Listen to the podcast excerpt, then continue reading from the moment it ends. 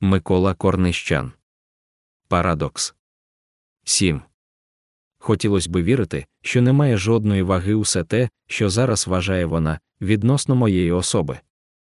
Коли повертаюсь до неї плечами, та гнітлю будь-яку охоту, варто виявити навіть найнезначніше почуття порядності.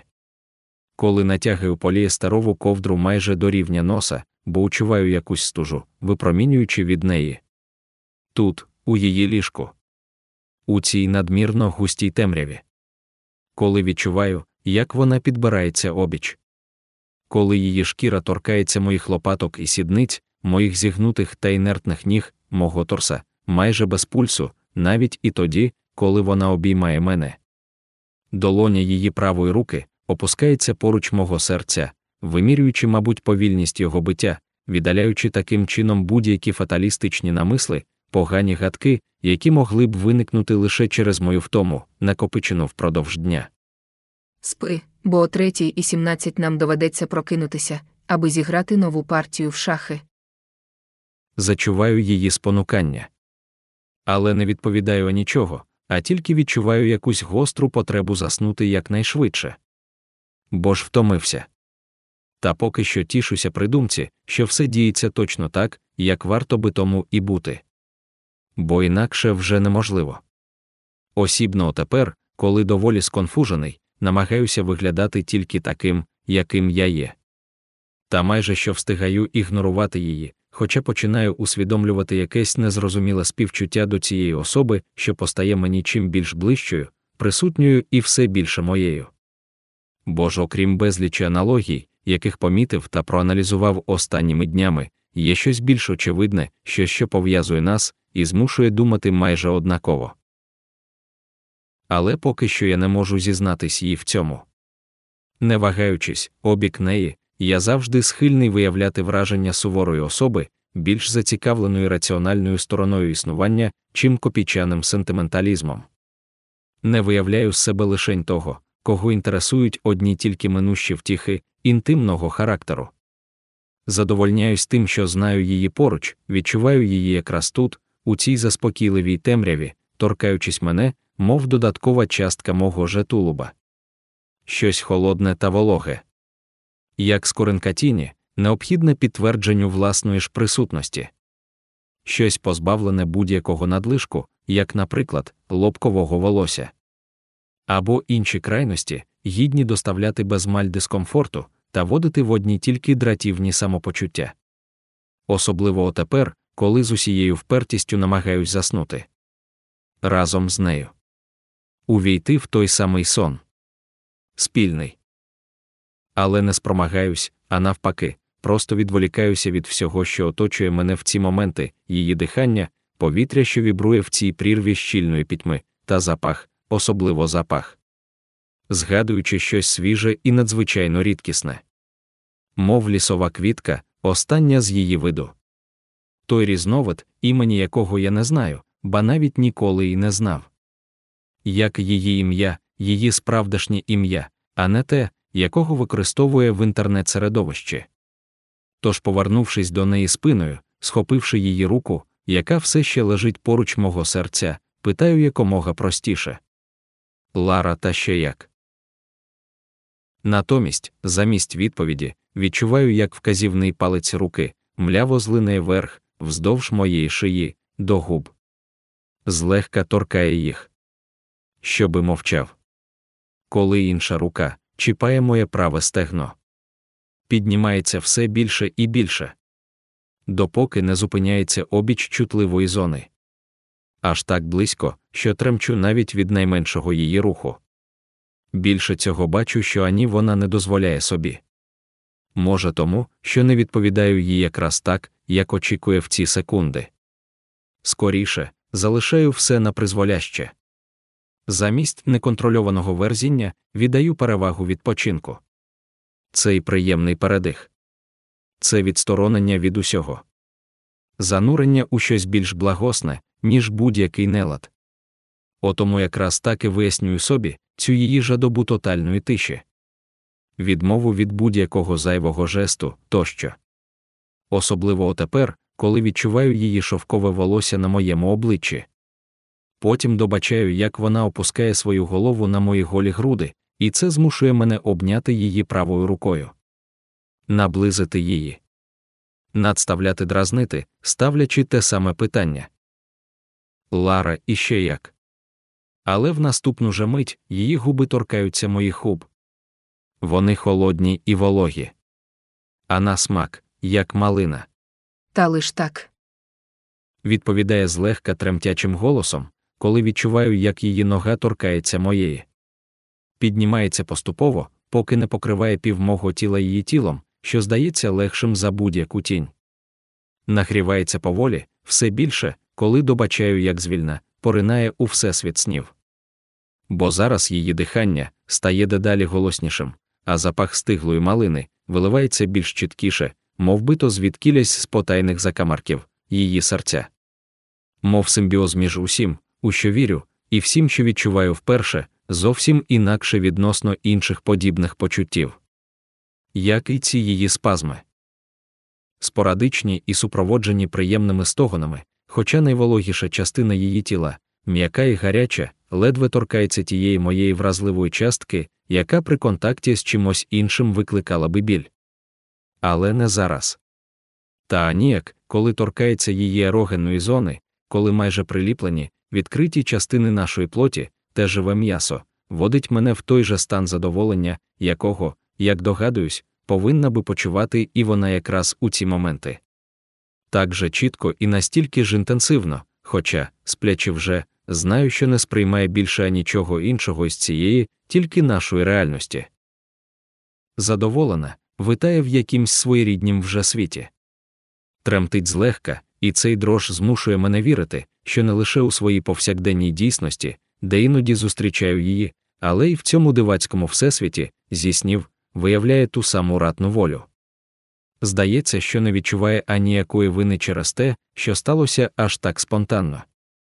Видається злегка зляканою, можливо тому, що якось то, абсолютно незрозумілим чином, сприймає мою дещо облудну думку, таку непридатну в цій кон'юнктурі, коли я не знаю чому, але на мить хочу відмовитись від усього цього.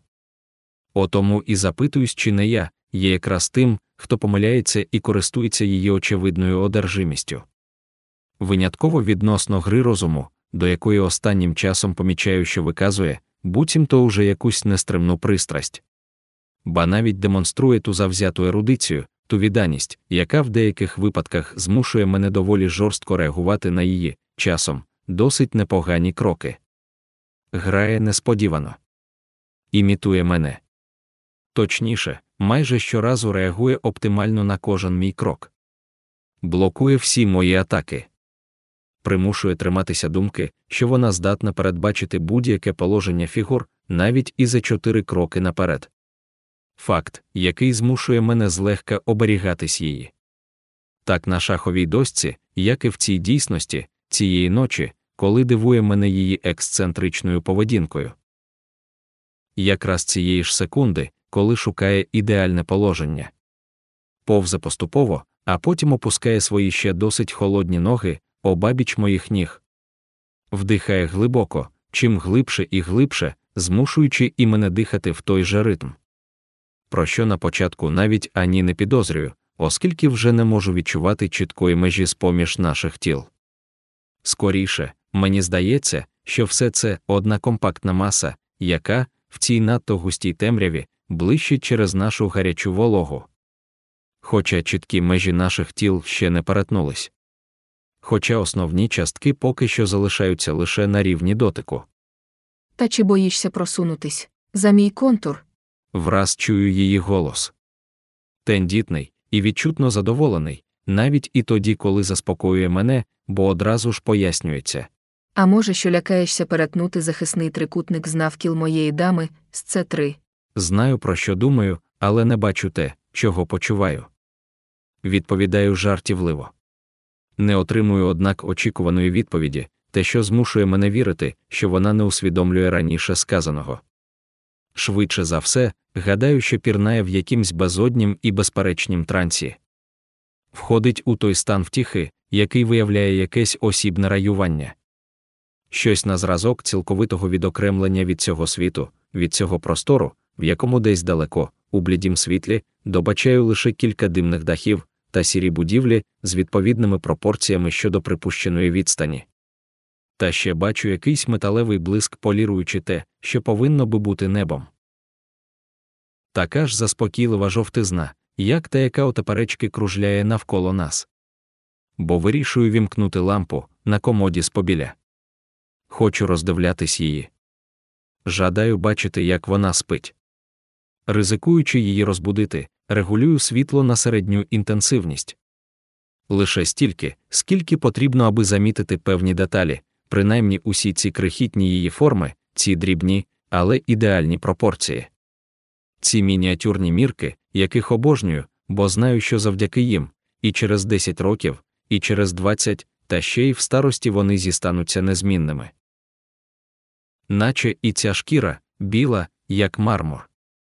Ніжна мембрана, розтягнута до максимуму.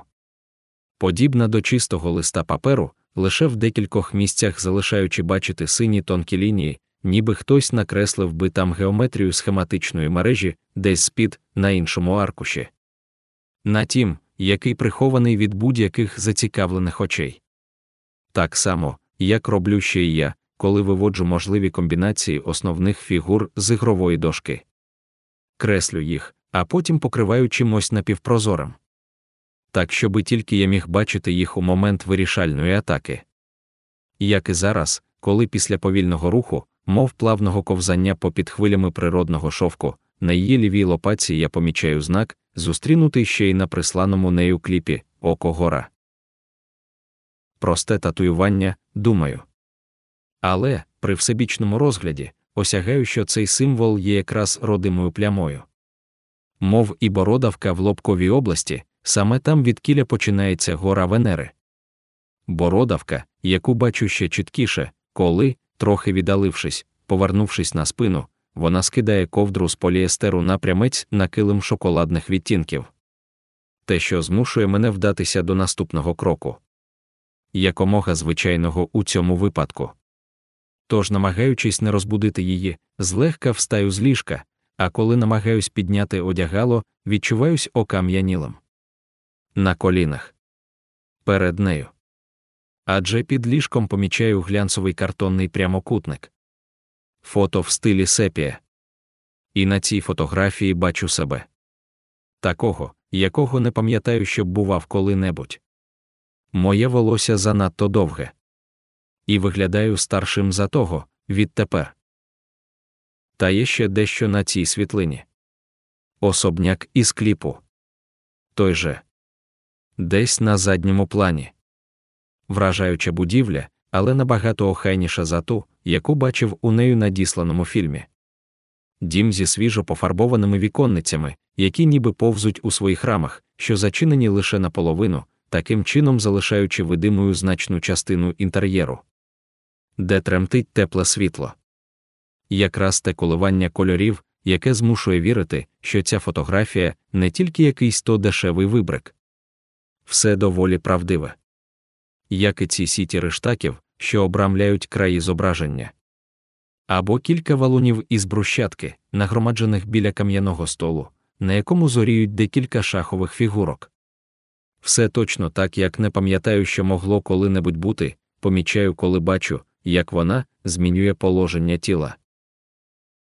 Повертається та розставляє трохи ноги. Вдостачу, щоби зумів уздріти крихітну форму лабіоскротальних складок, які оточують отвір її еректильних органів. Вдосталь, щоб зрозуміти, що хоча в ці моменти повинен би поводитись дещо інакше, вбачаю, що насправді не можу вдаватися до чогось збіжного. Бо видовище переді мною містить щось доволі молодниче та майже невинне. Щось, що підштовхує мене бачити у всім її єстві одне лише дівчисько, захищене ареолою холоду та чимось майже неземним. «Принеси шахи». Чую її несподіване спонукання, коли електронний годинник на комоді показує три і три хвилини. «Та принось уже», повторює, помічаючи моє запаморочення. «Вони в третій скринці, в шафі біля дверей вітальні.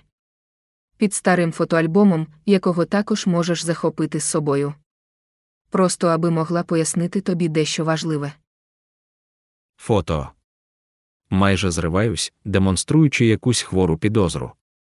Ця фотографія, кажу їй, показуючи шматок картону, якого тримаю в правій руці, звідкіль вона.